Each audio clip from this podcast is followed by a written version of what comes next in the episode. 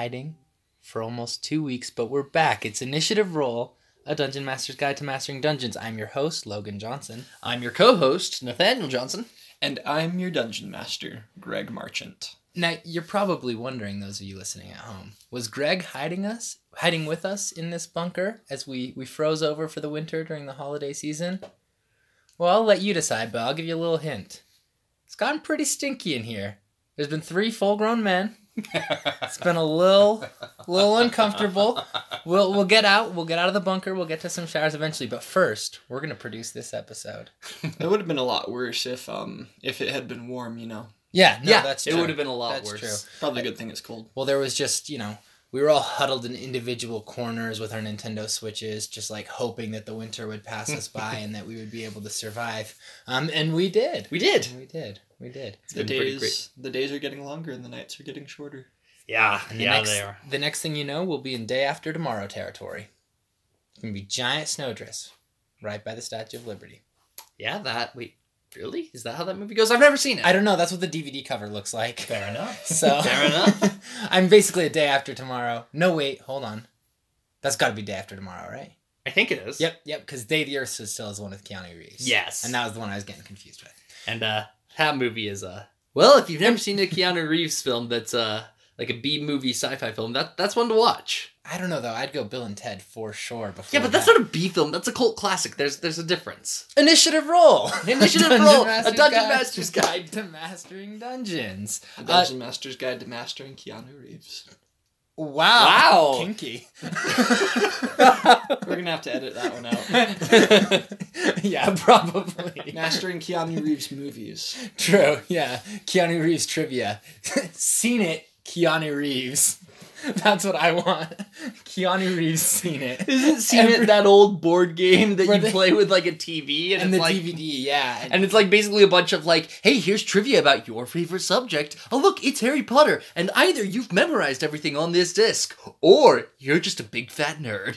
Yeah, well, and the other thing too is it's like it's random trivia, so it'll be like, ah, well, how many pixies were in this Harry Potter scene? But if it was just Keanu Reeves, like for example, one of the trivia questions would be, "What number am I thinking of?" And I'll leave that to yeah. you. I'll leave that. We'll to leave that to you, Bill and Ted fans out there. Uh, I think Greg pulled up the picture for us of uh, the day after tomorrow, and it sounds like Logan was right. Yep, spot on. Yep. Statue of Liberty is buried in snow. Huh. Initiative roll. Initiative roll. Um, so today in initiative roll, we wanted to talk about building cities for our theme, and not cities that are frozen and covered over with ice. Though you could do that. Yeah, I was gonna say actually, I probably That would should actually be a exclude that. great that'd be pretty. option. That'd be that would pretty be super on. fun. I'm gonna do that now. Um, and so Nathaniel, you kind of brought in the theme of setting up cities and building cities for today's episode. What Yes. inspired that? Well, I had actually recorded something to go up on Christmas where I went through and I recorded me building a city for my campaign. Um, however, the audio quality was awful. Pretty crunchy, Yeah. from what you told me. Yeah, you could hear every rustle of paper over my voice. Um, and so it just wasn't good recording material, but there was a lot of good things that came out of it. And both Greg and I have been in an interesting position where I have been building a city because we're taking a break from my campaign, and we've taken a break from his campaign, and he's been building a city. So we've both been doing the same thing, separate from each other, and we kind of wanted to talk about our different thoughts on that experience. Now, does this have anything to do with the fact that we've been trapped in this bunker, away from cities and civilizations for so Eh. long? I've missed it deeply. Okay. I'm a city boy, what can I say? So, talk to me a little about what you did, Greg. Uh, go ahead and give me an overview of the process that you went through. That's a little bit tricky because it kind of came together out of a bunch of like random things that came up at it it kind of started with a bunch of random things that came up at the end of the campaign where we knew that the main like that this new bad guy that you guys had discovered was most likely the governor of the local city. Okay. And so it started with, okay, I'm gonna have to have a base, a power base for this guy.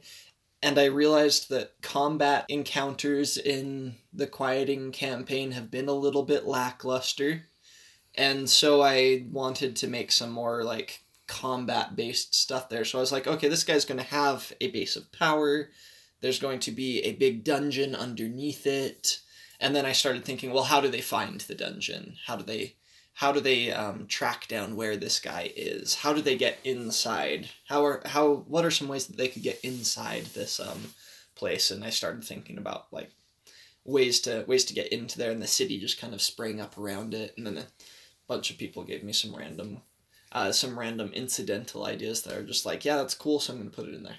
Okay, cool. Interesting. That sounds almost exactly like what I did. Um, for the city that I was developing, Crown Ruby, I started with this palace, which just, I'll throw this tidbit to you guys. This is kind of cool. The palace, um, the city is called Crown Ruby, I should say, because of the palace. The palace has a dome on it that's entirely made of some sort of red glistening stone. It's not actually ruby, but it, it gives off that Rockin'. yeah, you get ha, rocking. I got it. um, it gives off that kind of feel of ruby, um, and it's the seat of power. So it's crown ruby. It's where the seat of the power of the realm is because of this palace. And once I developed that point, everything I started developing in kind of a spiral pattern outward. Okay, this is where this is. This is where that is, based on what made sense. And just remind me real quick, whose palace is this? This is the Palace of Talus. Thank you. Prince Talus, the Palace of Talus. That's what I wanted to hear. And then so from after building Crown Ruby's Palace of Talus, you designed the city around it? Yeah, that's essentially what I did. And I, I think if I remember my process exactly, I started by building the palace and I said, okay, what is in the palace? And I said, well, obviously this is where the prince lives. This is where court is held. These are where the laws are made. Um, he's also going to have a royal wizard. Well, where does he get the royal wizard from? Oh, there's probably a magical university nearby in the city, and uh, things just started Gotcha, to develop from there. So I have a question for both of you. Did either of you go through uh, just trying to get a, an idea for the process here? Did you map anything or was it mostly just like oh yeah. Finish your question. Okay. Sorry. Uh, no, I go go ahead. That's kind of what I was getting at. Did you map something, and what was that process like? um, it the, the town started with mapping. The town of uh, Lundus is the the name of the town after like the after the ruler of the town whose name is Lunder. Um, okay. Is um, this this town started with mapping because I decided that one of the features of the town is it's going to have a playable sewer area. Nice. High five! I like that. Ooh, perfect high five for the Foley work. Right? Yeah, that was that was, That was good. good. Um, the the sewer needed to be playable, and I don't know if anybody is aware of this, but sewers usually run under the entirety Oh, of yeah, a city. I, uh, Yeah, yeah. I would hope that any city I live in has a sewer under The entire all of it. Right. I don't know. This is supposed to be a Roman esque town, and I don't know if anybody knows anything about Roman towns, but they were pretty thorough with their municipal um, facilities and things like that. Yeah, I've heard that. So I, I had to know the if the sewer was going to be playable, I had to map out the sewer, and I had to know how big the town was to map out the sewer, Right. and so that gave me a perfect like map.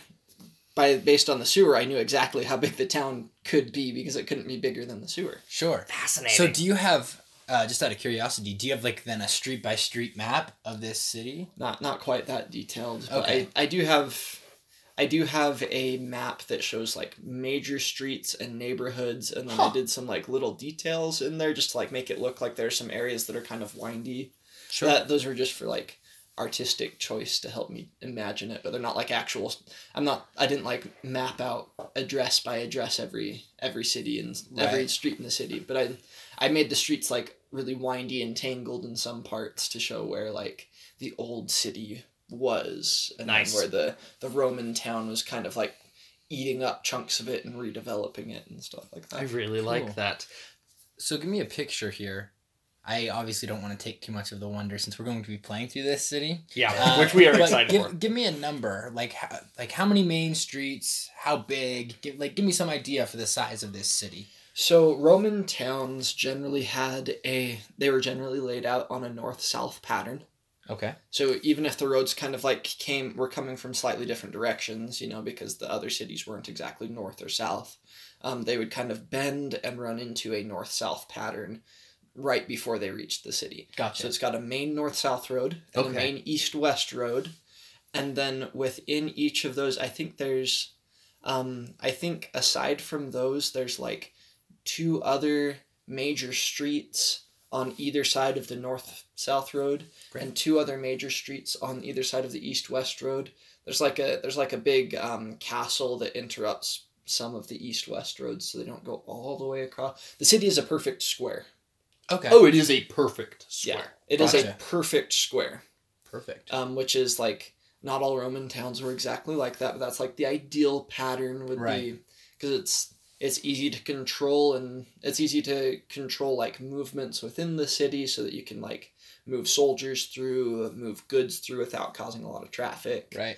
If you just have a perfect square, and then there's one road that just like circles the inside of the wall Okay. or squares the inside of the wall, just goes runs parallel to the wall all the way Gotcha. around the edge. That's Nice. super cool. Okay. So talk about your city design a little bit, Daniel. Um, well, my map so far is not nearly as detailed as Greg's, though I do have a map, kind of. It's more like I drew the circle where the palace was, and then I drew another circle around it, and I just kind of divided off lines and chunks and wrote, okay, this is the general area where the university is, this is the general area where this thing is, and so on and so forth. And then I did another ring outside of that. And these areas are not even sort of to scale for what they are. Gotcha. They're they're just kind of like a. And to the north of the palace, we got this section, and to the east, we got these sections, and so on and so forth. So it's very very different from Greg's meticulous detailed. It's just a, let's just figure out what all the main factions in the city are kind of idea. Sure. And that gives you kind of an overview and a little bit of room to play with on the on the role playing side where you can say like, oh, we're gonna go to the mage Yes. quarter, and the mage quarter can be as big as you want it or as small as you need it to be. Is that kind of what you're trying to get at Um, with the vague map? Yes and no. So the vague map was just because it was my first step in the planning. I would like to eventually be able to present the players with an actual map, for example. That's something I would like to do. However, what's nice about what I've done so far is if I don't present them with an actual map, I do have at least enough of an idea that I can say, no, if you're if you want to get to this area, you're gonna have to go through this area. I did the bare minimum, I guess, for what I needed, so that I could focus on the things that I thought were more important, like developing the NPCs and the various buildings that they might come across. And then, if I have the time, I want to go through and actually make the city, you know, a real map and actually make sense, logistically speaking. Gotcha. Okay, that makes a lot of sense. So this is just kind of a vague sketch to get you started, Right. and then from there you fill in the blanks. So something that Nathaniel Nathaniel said reminded me. My city like actually isn't going to be a street by street map like I was drawing it when you guys play through it. Okay, interesting. Because after I did I did the street by street thing to get it to get my thinking going and some of that's still going to exist but the sewers for example which I wanted to make into a playable area I realized that when I started thinking about what goes on in the sewers you you probably wouldn't have to very often map out square by square on a grid what's going on down there. Yeah, Sure. probably. Um, there would be a Not for few, D and D purposes. yeah, not for D and D purposes. There there would be a few scenarios where that where that could come in handy, like in a certain like if a certain fight comes up, we might want to map it out square by square and say, okay, the tunnel you're in is like so wide by so long, and there are these different like corridors coming off of it and sewage running down the middle or something like that. But what it actually ended up turning into is more like what Nathaniel's got at this Gotcha. point. I started with really complicated, and then I was like, okay, now what do I not actually want to have to build Interesting. in detail because it was getting super, um, it was getting super detailed and really hard to like draw out, and I was using Dungeonographer and. Ah, gotcha. Sure. gotcha. Uh, Dungeonographer is great for drawing out stuff that you've already drawn on grid paper, and not so great for trying to Creating? it the first. Yeah, not Yeah. so great for creating. So it's actually going to end up more like Nathaniel's. So what I find kind of interesting about you planning out this sewer system is the first time that I played D&D as an adult, I was DMing and I was using a pre-made adventure from the 3rd edition campaign setting Eberron, which I happen to love a ton and from what I can tell they're working on publishing stuff for 5th edition for it and that makes me super happy. Dang, that's my least favorite third edition setting. That's fine. That's totally fine. well, it's kind of cool because a lot of 3rd edition took place in either Eberron or the Forgotten Realms if you bought any right. uh, stuff, and everything fifth edition has been Forgotten Realms.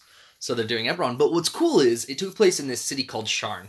Now, the Eberron campaign setting, super briefly, is what I would call futuristic magic, meaning that magic has progressed to a point where it's considered more a science than an art, and they've started to develop essentially trains and planes and everything run off of magic, including these artificial intelligence creatures known as Warforged. Super fun. That all aside, the city that we were playing in was called Sharn, City of a Thousand Towers. and it had an extensive sewer system in oh I don't know the middle layer of the towers. Uh, really cool setup, and so the first adventure took place in this sewer, and at least Greg, maybe some cannon fodder for you is one of the things they had to deal with in one of their combat scenarios was a constant flow of sewage into Gross. yeah, so if you can imagine this, what you have is you've got this tunnel going through, maybe 10 feet across, and every five feet there is another entry pipe into this main tunnel. And every round of combat, you would roll a 12 sided die because there were 12 pipes. And anybody who was standing next to the corresponding number would get hit with the sewage and have to make like a uh, strength saving throw or something Gross. to not fall over. You drew this for me. I did draw this for you once. You That's drew right. this out for me once and showed me what this looked like, and that that was something that definitely that I definitely had in mind with some of what I, some of what I built. Although I, I didn't want to get like that technical. with Sure. it, but And while that's a while that's a uh, I- I'm going to call it a trap, even though it's not a trap per se. That's a very technologically advanced trap. That's probably not something that's going to exist in your city. But things like that, and keeping in mind, hey, we're playing in the sewers, makes for a really fun setting if you use it right. Mm, sure.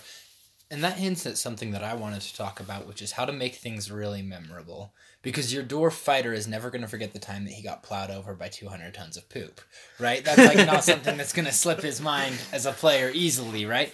Um, so I want to talk a little bit as you two went in and started to do either, you know, broad brush strokes or even just closer details into your cities. I wanted to talk a little bit about what unique, memorable things you might put into a city. You don't have to give me an exact if it's if you want to do some campaign shading, but go ahead, Nathaniel. The two things that I think are the most important that you can do are NPCs and lore. And an NPC doesn't have to be a person, it can be a building, for example. Um, so the palace is an NPC in a lot of ways. It doesn't have a personality or anything, but it's memorable in its layout and its design with the rooftop. Uh, lore, the University of Magic nearby has a lot of lore about how it got founded. That's memorable. But then there's actual pr- NPCs, actual people like Prince Talus or uh, Mousekevitz. Okay. And uh, that's how I would go about making a city and an experience memorable inside of your campaign. So you would use mainly NPCs and then also little bits of lore. Yep, that's the main thing I would do. Now, when you say lore, are you saying like you're gonna like give me? How do you f- feed that to your players? Do you drip sip system it? Do you pour it through them like a sewer flood? I mean, is it like a Skyrim book they can find on the Uh, side? a little bit of everything. A little bit of everything. So I think that it's very appropriate when players come upon a new city. If they've never been to that city as a party before, and they as players are new to it, but it would be reasonable that their characters would know things about the city, that I can just info dump on them for a minute or two. And just tell them, oh, you know about this, and you know about this. So I would say, oh, you know about the Ruby Palace, you know this exists. You also know a little bit about the university. Apparently, it's the oldest university in the world, was set up by the great wizard Melcat, and so on and so forth. And you just, Melcat, Harvard, sure. sure, you, you get the idea. Well, okay. Small aside about universities that I have to make. So, universities are super old. Cambridge is like 1300s old, which is around the time frame that we set up a lot of D&D is in the medieval ages typically. Mm-hmm. Um, and what's cool about universities is you look at ancient empires like the Mayan Empire, which lived for like 500 years. The Mayan Empire was born in the lifetime of Cambridge and died in the lifetime of Cambridge University. Cambridge was on the earth before the Mayan Empire and outlived it. Hmm. But back then it was just Cambridge Community College, right? Right. It was just. It was just. Uh, it was just CCCC. C plus plus. yeah, there it is. C plus plus Cambridge Community College.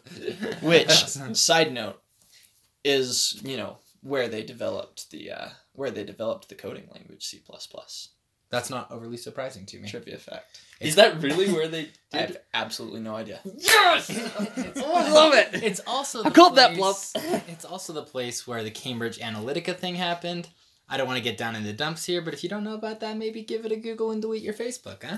Anyway, uh, but that was that was grimdark for a second. So, what do you think about making a city memorable, Greg? What are your Um, thoughts? Okay, I I'm kind of on the same page as Nathaniel as far as lore, but what what I would focus on is not I wouldn't call it lore.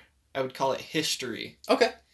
And what's important is not so much like the ancient history of it. That's not what concerns the average person. Our characters are all like like hometown hero level type of types of heroes at this point.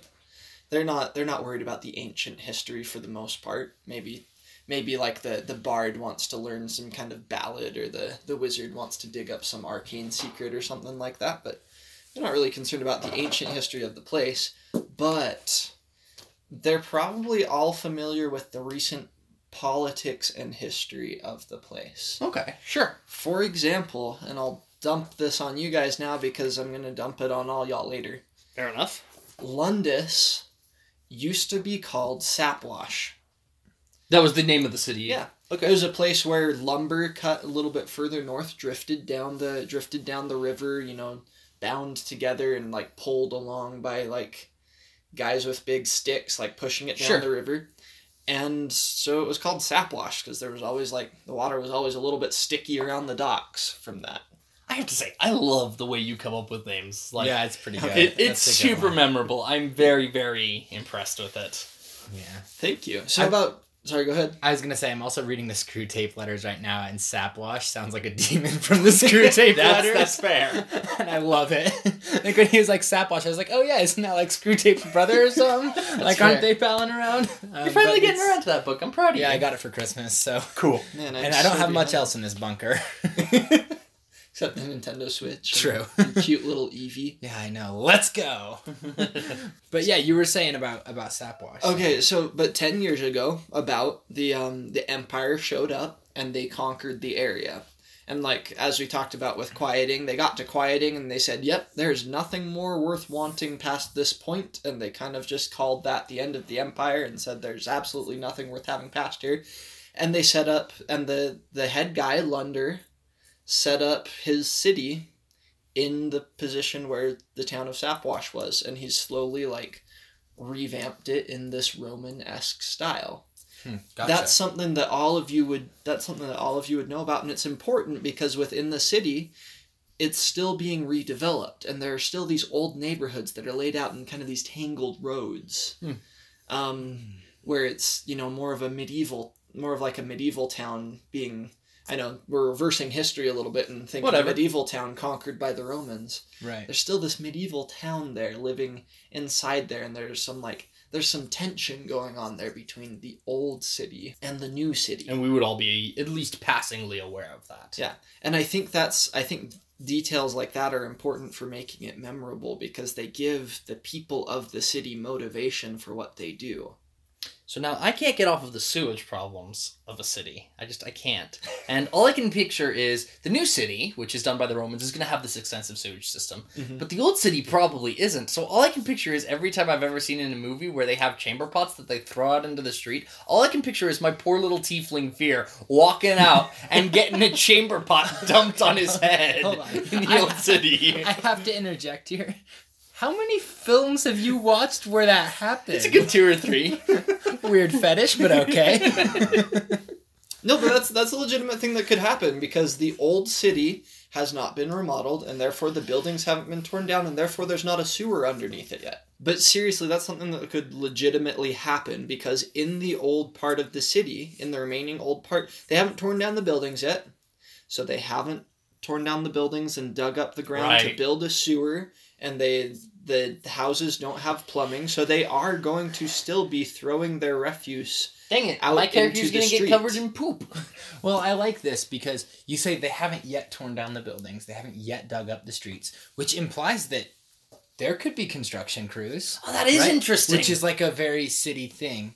Um, I kind of want to take a little bit of a turn here from some of the things we've been discussing about cities. We- I think we've got a as as accurate of a picture of the, your two cities as we're going to get before we play through them. Sure. Um, I want to just take a minute and let's talk about our favorite cities.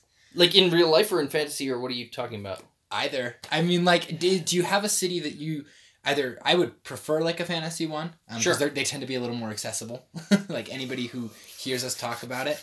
Um, I'm going to kick us off with Twilight Princess Castletown. Okay. um, where you walk down the street and you know there's a big fountain in one area and then you can open a Malo Mart on the other side um, there's a couple of really good pillar places where you can I love opening Malo Mart. Sorry, I just have been smiling about it since you said it. it's a good side quest It is a good side uh, quest. or you can duck behind some pillars and transform into a wolf if you need to warp away Yep. um, I've done a that plenty of times. A couple of side missions by the south gate you can walk down a certain side street and you'll run into an incredibly incredibly remastered tingle Yes, Um, you will. Who runs a great uh, claw shot minigame? which is my favorite part of Twilight Princess, um, because you get fangirls. it's, It's so, so funny. anyway, um, so that's what I want to point out because there's so many different things about that city that I remember. You know, whether it's the Goron guy by the south gates, whether it's the the long lines of vendors there, whether it's the Tingle mini game with your fangirls off in the side Sure. streets or the Malo Mart. There's so many individual pieces of that city, and in reality, it's maybe like three streets. Right? Yeah. There's I'll grant you that. That's, it's there's really not small. a ton of winding area. It's just this three street, like maybe two thoroughfare, one side street area, and then the castle, obviously. Um, and so I really like that city. What about you, Greg? What's one of your favorite fantasy cities to put you on the spot? Oh, there's so many good ones. Yes, there are. Can, can Shadar Logoth. Oh yeah, that is a good one. Uh, do you want to take over? No, no, I just I was throwing that out there mostly as a joke because Shadar Logoth is like the most terrifying place in the Wheel of Time. But uh, Sure. It's a great. ci- Okay, can I can I say like two briefly for like opposite reasons almost? yeah, go ahead. Sure. First one, Minas Tirith. okay. Minas Tirith is like laid. It is. It's a fortress. It's laid out with wall after wall after wall, with all of these circles, and they give dis- They give Tolkien gives explicit description that the gates are set off center from each other at random places or like opposite ends of the wall, so you have to zigzag Mhm. back the whole way. And it's just a really tactically interesting city. And within it, you have the within it you have um the you know the dark the street of the dead or Yeah. whatever it's called. I forget the actual name, but yeah, you have like the the street where they have houses Mhm. for their dead. Right. There's some very interesting stuff with Mr. The other thing that's really cool about it is from a tactical perspective, you can literally rip it apart and launch it at your enemies. Mm-hmm. I have the right city, right? Yeah. Okay, cool. And that's pretty full on as well. I Yeah. mean, that you, I think, like when I think of of Minas Tirith, I think that's the one that they broke apart and threw at their enemies, which is very memorable. Yeah. Um, I have to ask though, since you just brought that up. I've read the books and I've seen the movies. How accurate, though, since you're our resident Tolkien expert, is the uh, structure that they make for the movie? Like, is it a pretty accurate representation of what it looks like in the books? As far as I can tell, yes. I have Okay. some I have some big complaints which I've told you before about the movies, I know. but I think that is one of the things that they got pretty much spot on. Okay. That's cool. and that so anybody who's seen the movies now exactly how Minas Tirith looks is essentially the description that Tolkien gives. Yeah, pretty pretty much like the they they got all the important elements in Right. there. All the important elements they were going to show in the film Yeah. Yeah. No, that's really cool because that city has always been visually memorable to me from seeing it in the movies because it's so unique because it it's built upwards in a mountain shape. and the White Rock is really cool. And the White Rock That is it's pretty sweet. really cool. okay, so second city, Greg. The second one is um the second one would be it's not exactly a city but Hogsmeade. Oh, okay. Ah, sure. Sure. Talk to us about Hogsmeade. We we never get a description of how Hogsmeade is laid out aside from Mhm. like inti- incidental things of like oh they turned down an alley and found the Hog's head or something like that. Sure.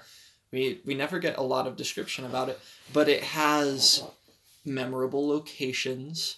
It's where adventure takes place. You can meet people from all over. It's not unusual to like meet someone from all over the Wizarding World. There, they meet the prime. They meet the Minister of Magic, the magical Prime Minister, in a bar. In Hogsmeade. A bar that we should mention is Frequented by 13. right. no, like that, and that's what I wanted to point out. Like this whole Hogsmeade experience, you're allowed to go there from Hogwarts so long as you've got a permission slip. Essentially, no, that the whole setup is really fascinating. It's kind of like you're. uh I'm assuming there's some sort of English equivalent, like in in England, they probably have small little villages like that. That it's normal for people to just, oh, I'm going to go and visit Kent. I bet it's. I bet it's Kent. like the village of Kent, or there's just a guy named Kent. No, there's, like, oh, some I'm gonna city- go visit Kent. No, there's I'll some city back. that I've heard a comedian one time joke about, like, well, we can't set our English movie in Kent. Americans won't know what we're talking about, even all the though the rest of us will. And it's just it's one of those things. that- Gotcha. But if, if you consider Hogsmeade and Hogwarts as one city, sure, I think that's reasonable. you then have your uni- you have your magical university, you have a large population, and you have some memorable locations that are nearby. Yeah. memorable locations. Yeah. No, absolutely. I like it. That's really interesting. Okay, so mine is Sharn from Eberron campaign setting. Now, this is my favorite because I, I ran it, and I spent a lot of time studying it before I actually ran it because I wanted it to be as perfect as possible. I wanted it to be as accurate of a reproduction from the campaign setting as it could be. And I was playing in a setting where I wasn't going to have the books on hand, so I needed to memorize this information. And so I spent a lot of time working in the city, and I realized really quickly that they've set up this city and the culture of it and then left it mostly up to the dungeon master what towers are what and how many towers there actually are and how large they are and so on and so forth and there's a lot of free reign for the dungeon master to be like okay it says a thousand towers but really it's only 905 or whatever Sure. right um, but there were a couple things that were pretty pretty apparent and some of them i'm not sure if they were me coming up with them or if it was actually in the campaign setting but for instance, I do know the sewage level was from the campaign setting around floors 30 to 40 of the tower. And the towers would go up to be one or two or 300 stories tall. Can you imagine getting pelted by a leaky sewer pipe from 40 stories up? well, and that's what I wanted to bring up. Just about everything under the sewers was not usable at that point. oh, interesting. Okay, that's what I was gonna wonder. Like, if the f- sewers are from thirty to forty floors, floors thirty to forty, what is under this? Lots of ruins. Oh, like the architectural structure is still good, but this is uh, old foundries, old uh, old crypts, old whatever the DM wanted it to be. MacGuffin It- land. It was it was MacGuffin land. But then this was cool too. It definitely followed a poor middle and upper class structure that the poor class was next to the sewers, and the farther away you got from the sewers, the more wealthy or affluent you were. And that's where the 13 houses lived, was in the upper levels of it, and there was massive sky bridges going from tower to tower. Mm. It was a cool setting to work with. And I want to point out, of all the cities that we've discussed, the cool, memorable, small spaces have stuck out in our minds way more.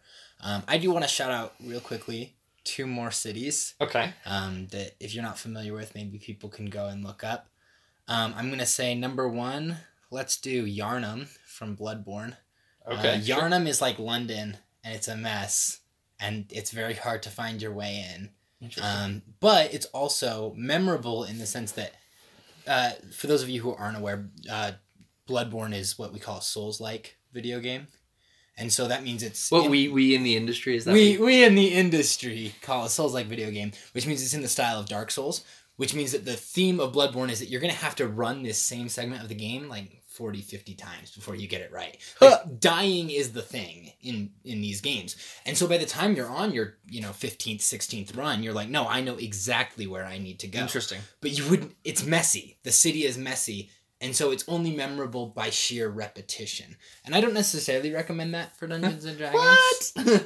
but you but don't want to kill time- off your characters Yeah. just to repeat the area. that would be so good but yeah you get well what's interesting is with with bloodborne and other souls like games you'll get ambush attacks right Sure. and so you don't just learn like, oh, here's where they've got the giant crucified burning wolf, which is the aesthetic of Bloodborne is gorgeous for those of you who haven't seen it. But you'll also have like, oh, I know behind this stairwell there's a guy who's gonna swing like his meat cleaver at me. And so like that those kinds of things, it's a completely different set of memorable things. Um, and so that's a shout out I wanted to give for another really, really good That's really cool. really really good fantasy city because it's something you don't really forget um i had another one it's gone so That's fine. I did mention Shadar Logoth earlier. I feel like we should explain that for those who haven't heard. But Greg has a comment. was that was Sharn the one from Bloodborne? No, No, Sharn is- Yharnam. Yharnam. Y H A R N A M. Sharn was from Eberron. Yes. Sharn is Okay. from Eberron. We can cut that out later. I just had a question. No, it's fine. No, People are gonna good. want to remember. So, Yeah. um, no, the uh, we mentioned Shadar Logoth briefly from Wheel of Time, and uh, Shadar Logoth is a ruined city that fell to some sort of curse slash disease slash plague slash magical malevolent influence slash all of the above horrible apocalyptic things you can think of happening without actually destroying the building structures. Ah, gotcha. and uh, it's creepy because you it describes when they walk in as people basically watching them without there ever being people watching them Right. and they take out an item from there and it's cursed and i'm not going to say much more than that because yeah, it's like full on haunted city though. right And that's what's memorable about Shadar Logoth. Not the buildings themselves, but the aesthetic. And that is also kind of what I was trying to hit with Yharnam, right? You would if you didn't have to run Yharnam 50 times, you'd never remember this place. right But the aesthetic is like so well rooted in there that it doesn't matter. The other city came back to me. oh good It's Thunder Bluff from World of Warcraft. oh okay sure Uh, i'll which, grant you that which is the Tauren home city, and for those of you who weren't wicked on that MMO scene in 2005, um, it is it's built on a bluff or like a butte, mm-hmm. a couple of them actually, several of them and then it's like a thousand feet tall, and then they've connected them by bridges, and it's just it's just a capital city. It's just cool. and what's cool is because of the open world nature of world of warcraft you could walk off the bluff and then just die if you didn't have enough magic to slow your fall Or if you didn't have the druid's cat form, which allows you to survive like any fall ever. That's true. which That's is true. pretty cool. Um, but yeah, all of these different cities we've talked about, and I think we've we've hit a pretty good smattering of them. I think what's important to note is that with with city design, it's not what's it's not always what's in your city, but it's what your city is about. What it maybe the description, what it looks like, something memorable. You can it can be as weird or as wild as you want.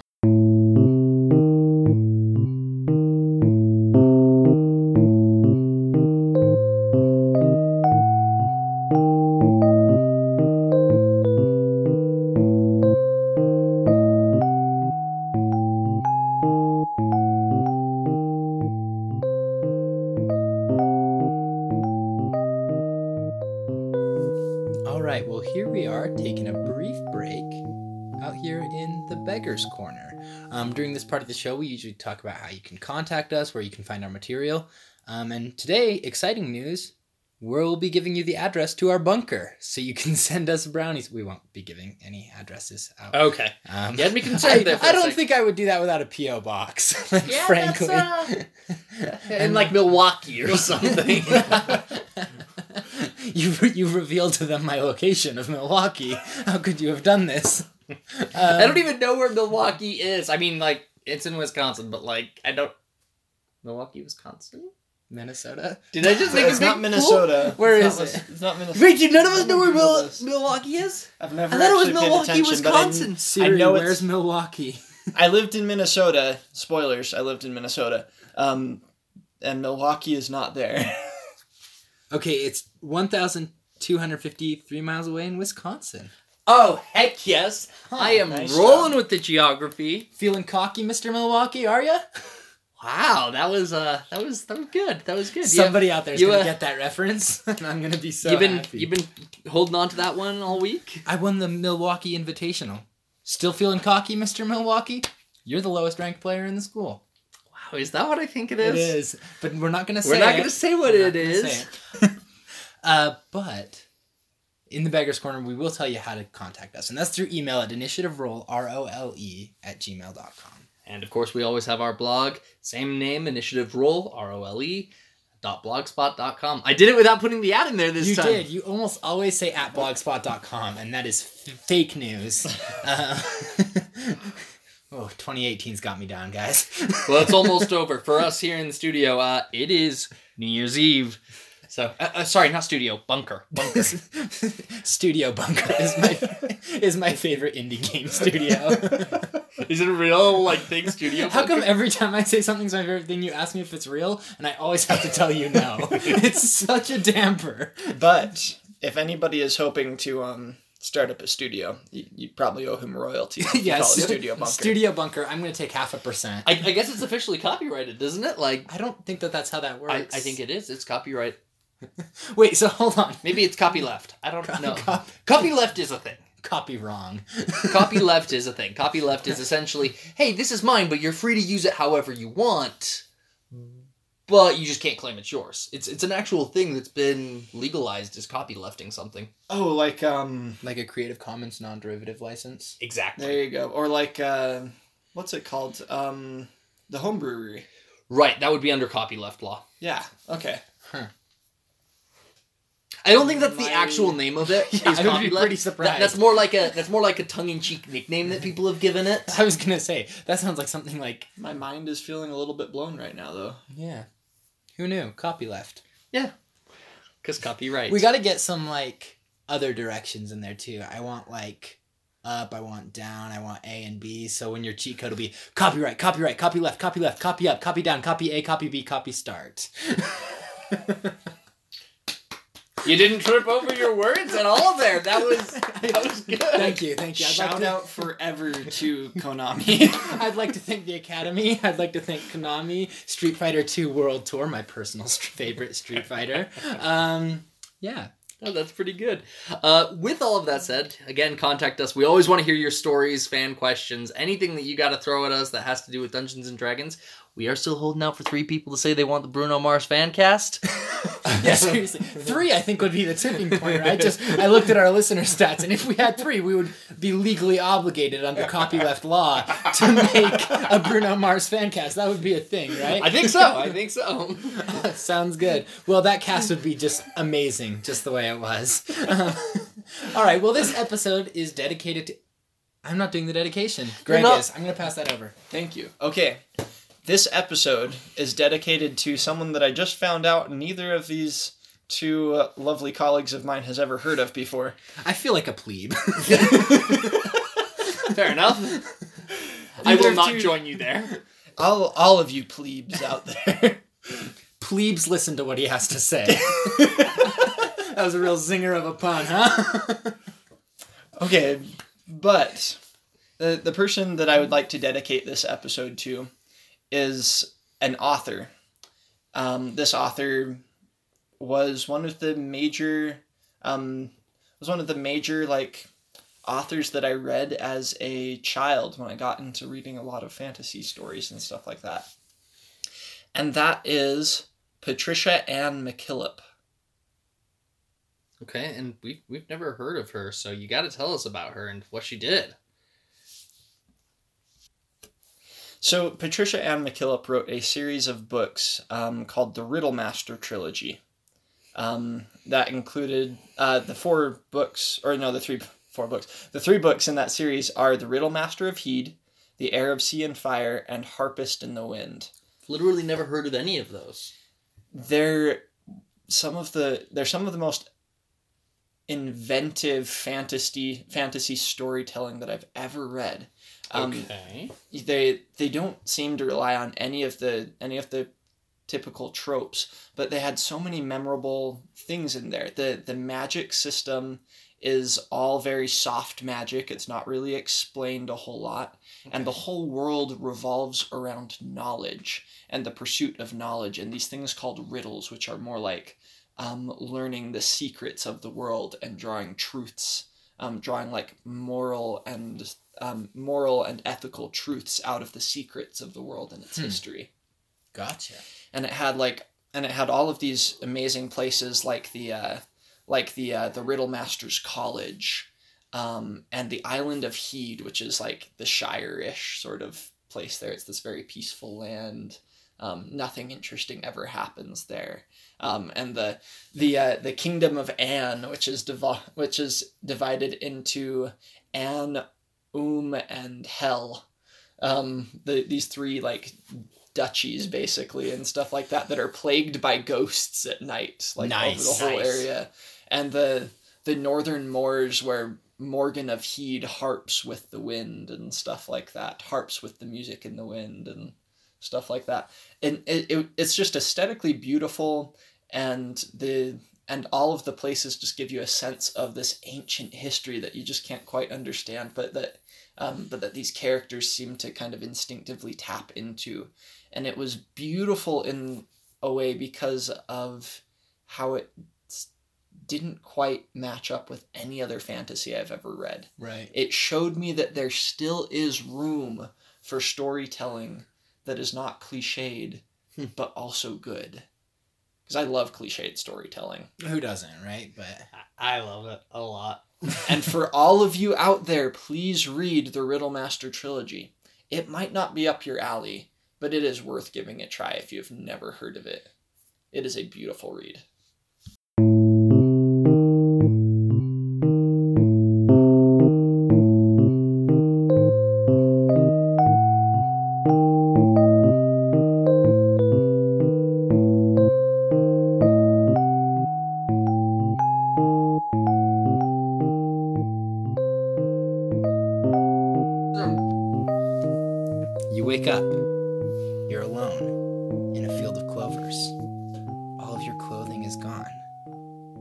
Circles burned into the clovers around you. You remember something, a bright light, them reaching down. The aliens. They wrote something on your skin. It's a fan question from Dungeon Master Clay. I'm sorry, that was you had me actually like really hooked and engaged. Like, where is this gonna go? And then as soon as you said you have something written on your arm, I was like, you are a terrible person. Cue X Files theme. You ever heard of the Dungeon Master fan question alien? yeah, that was a rough one, huh? Uh, I love, it's like this blue haze, and all you see is an FBI ID card with David Duchovny's face on it. if you've never seen season one of the X Files, then you are I mean, that's like out. almost every season. Of Is the that really X-Files. like I mean, I'm on like season four or five, and it's like still rolling. So Uh, that's funny. anyway, X Files is uh is great fun. Does it does it get better as it goes on? By the way, I Does it- like season three a lot. Okay. You said you're on season four or five though, so Oh yeah, yeah. yeah. I it, like I season don't know. three's real good. Season three was I really liked season three. season four is also very good. Well, we do have a question, like you said, from Dungeon Master Clay. Uh, pros and cons of fudging numbers.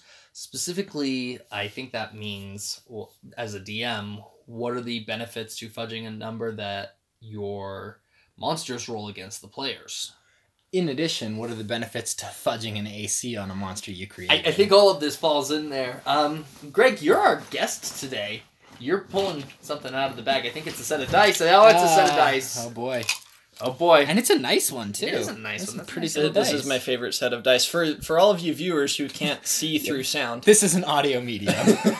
There's maybe one guy out there with synesthesia who's like, they're yellow, but nobody else has any idea. This is this is actually like my favorite set of dice, which I don't know why because uh, it's actually my hardest set to use. It is clear. Um, it is clear yellow, like a clear yellow, crystally sort of looking thing with white Sure. numbers on it, which means that if it lands on the wrong surface, I can't actually see what it says without squinting at it really closely. right.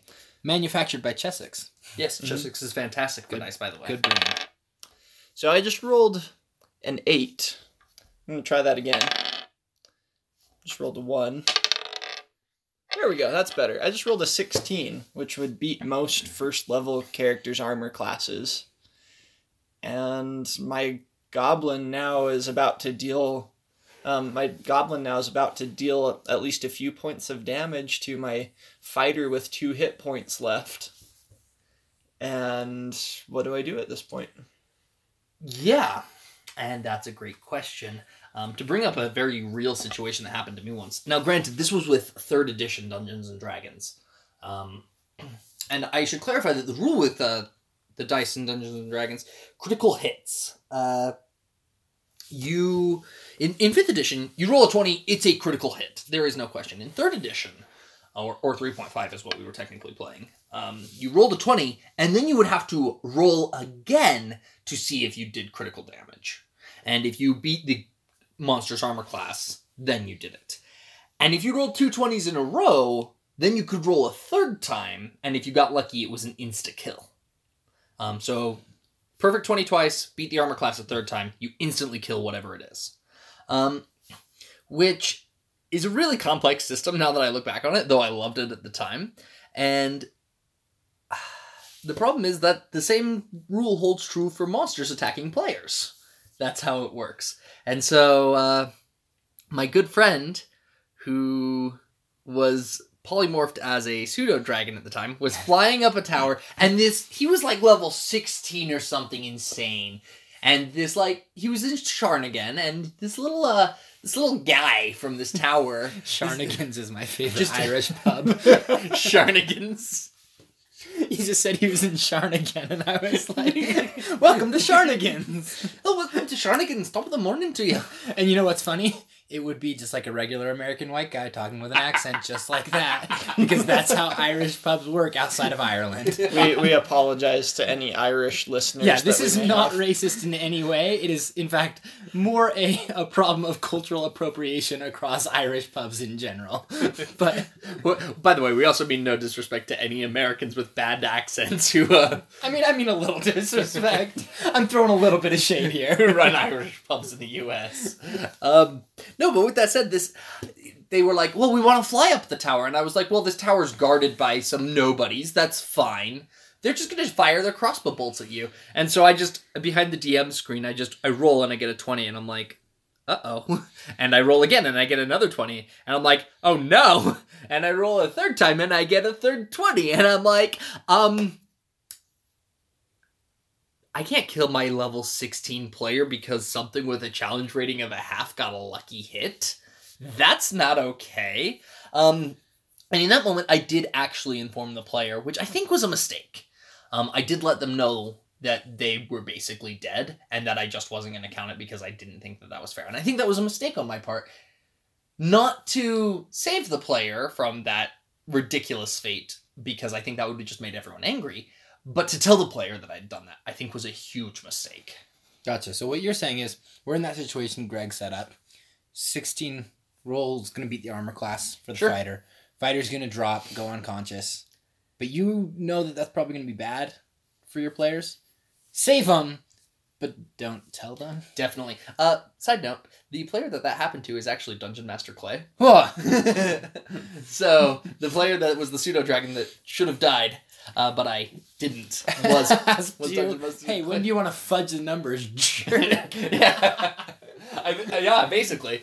Um, That's funny. It's funny. super so funny. so is the consensus that there are some times that you do have to fun, fudge the numbers, but you shouldn't ever let the players know. yes, never let the players know that you're fudging numbers. That's literally the reason why you have a Dungeon Master screen. that is It's so that you can lie about the number you just rolled without anybody knowing. Yeah, everything else that we use the Dungeon Master screen for, extra notes, putting papers behind there, having, you know, surprise minifigures like in the scene with uh, Stranger Things where the Demogorgon comes out from behind the Dungeon Master screen onto the board and they're all like, it's the Demogorgon! And Dustin is just swearing. We're dead! Oh, fat we're little so mouth off.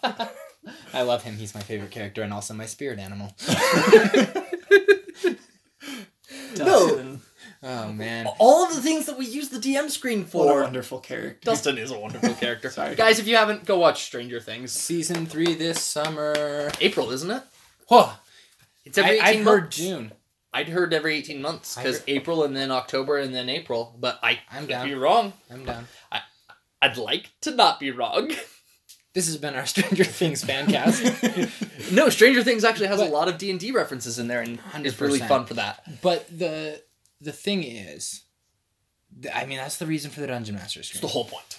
You can lie about the numbers, right? The no. you can Uh, How often should you lie about the numbers is probably the real question.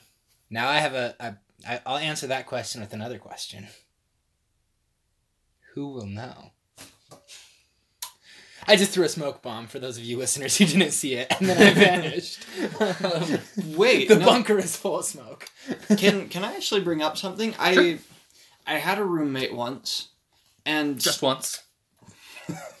I had this one roommate out of other roommates that I've had.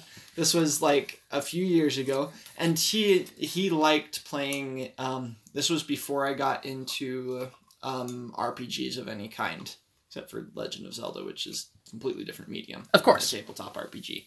Now, this was before I got into any of that, and he walked me through like how to just theater of the mind play an RPG without Huh. rolling dice or anything like that.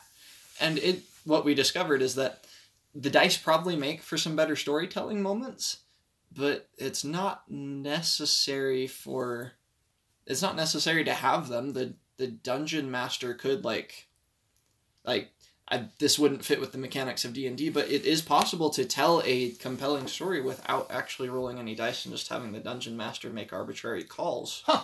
Yeah, in fact, I, I actually had a similar experience with a roommate as well. we were just uh, we were eating lunch one time, just shooting the breeze, and we had a couple of mutual friends, and I said, "Let's look at our mutual friends. What if we were all shipwrecked? What would you do? Like we're on a raft, Titanic style, like out in the middle of the ocean, nobody's coming to rescue us." And my roommate, who at the time, he, well, not at the time, he probably currently still is, a giant lovable teddy bear of a man, said, oh well i don't know. And i was like well better find out quick. And we just kind of talked to well hypothetically i'd do this. And i'm like but then what if a wave came? And we just talked through it and there were no dice involved. We were just kind of having this hypothetical discussion which in hindsight we were like this is kind of an rpg moment. But like in the moment we were just like hypothetically let's just have some fun and shoot the breeze a little bit right? There was a great sequence where we busted open a supply crate from a wrecked ship that was full of twinkies. It was fantastic. And it was not important as we sculpted that hideous narrative it was not important at all how we the dice that we rolled.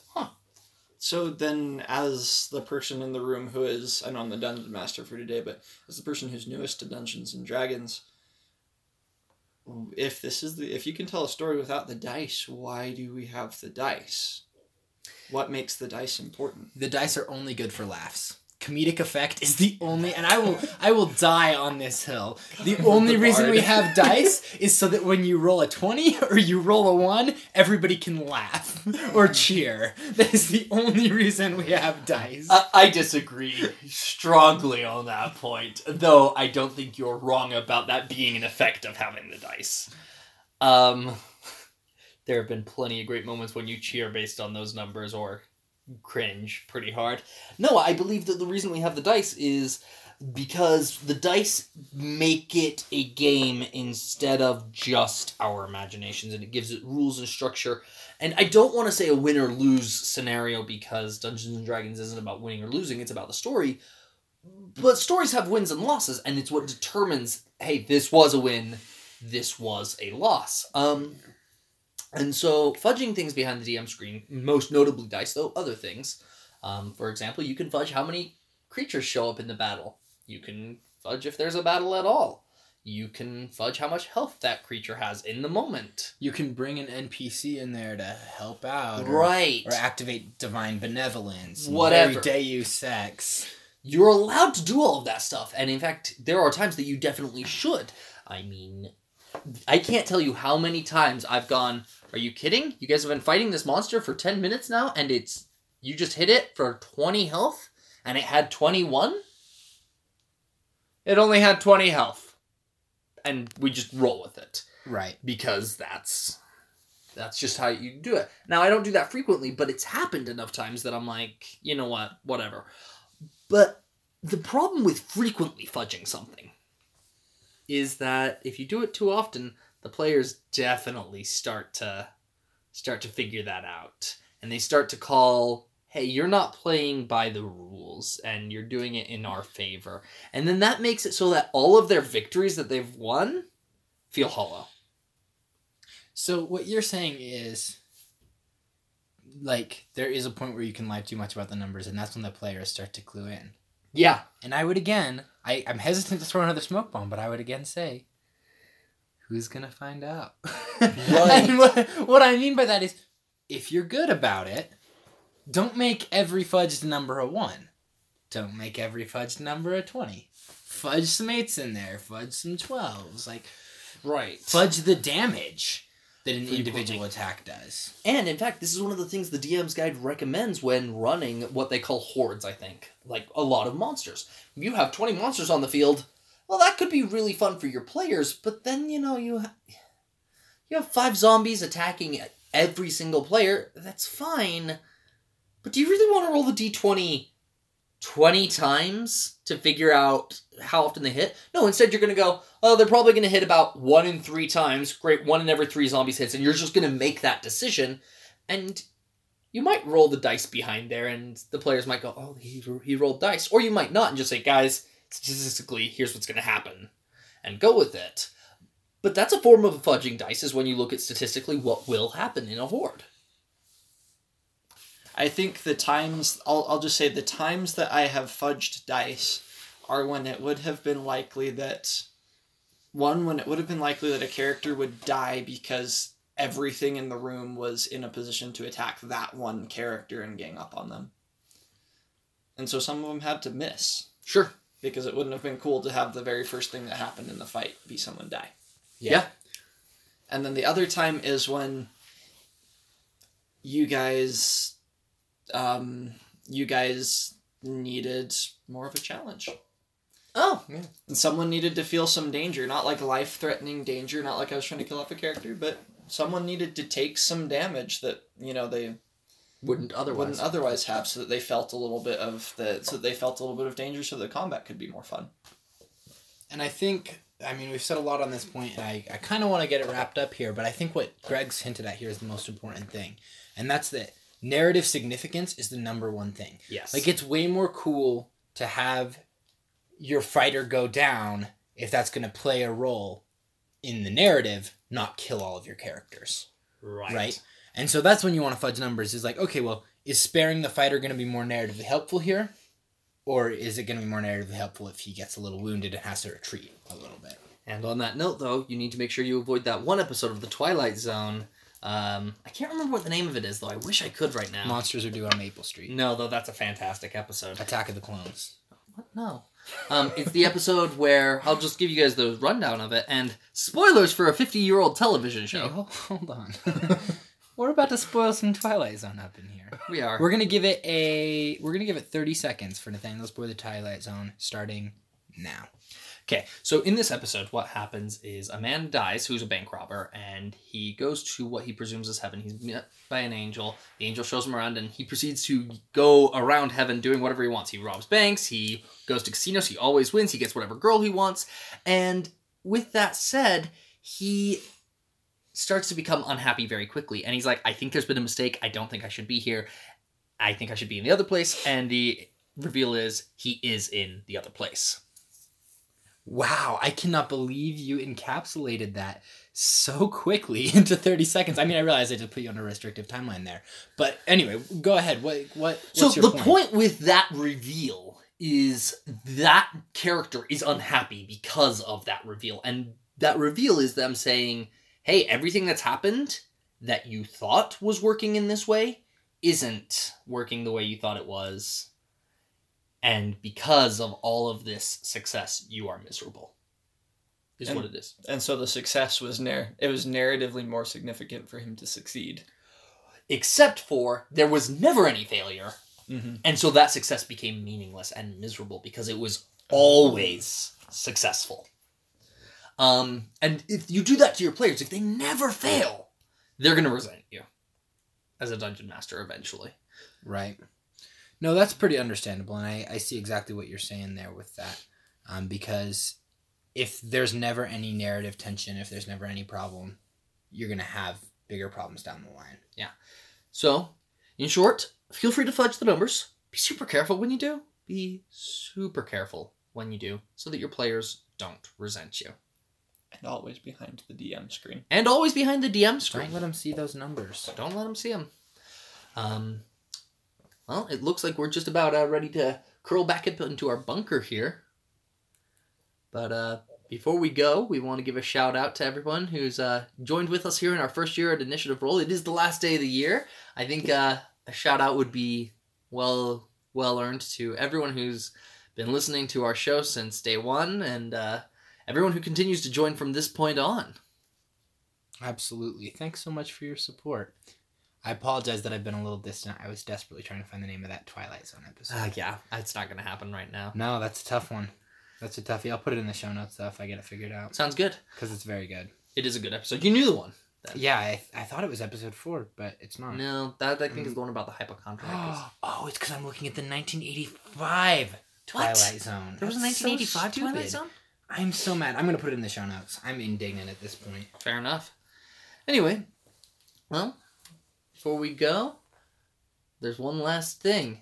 Is there? s- What is that? A rapping, tapping on our bunker door. Tis some midnight visitor. Go away, we're poring over many a quaint and curious volume of long forgotten lore. And of you, the lost and radiant maiden who the angels named Lenore. from behind the door, you hear the DM say, "It's time to roll initiative." Nevermore.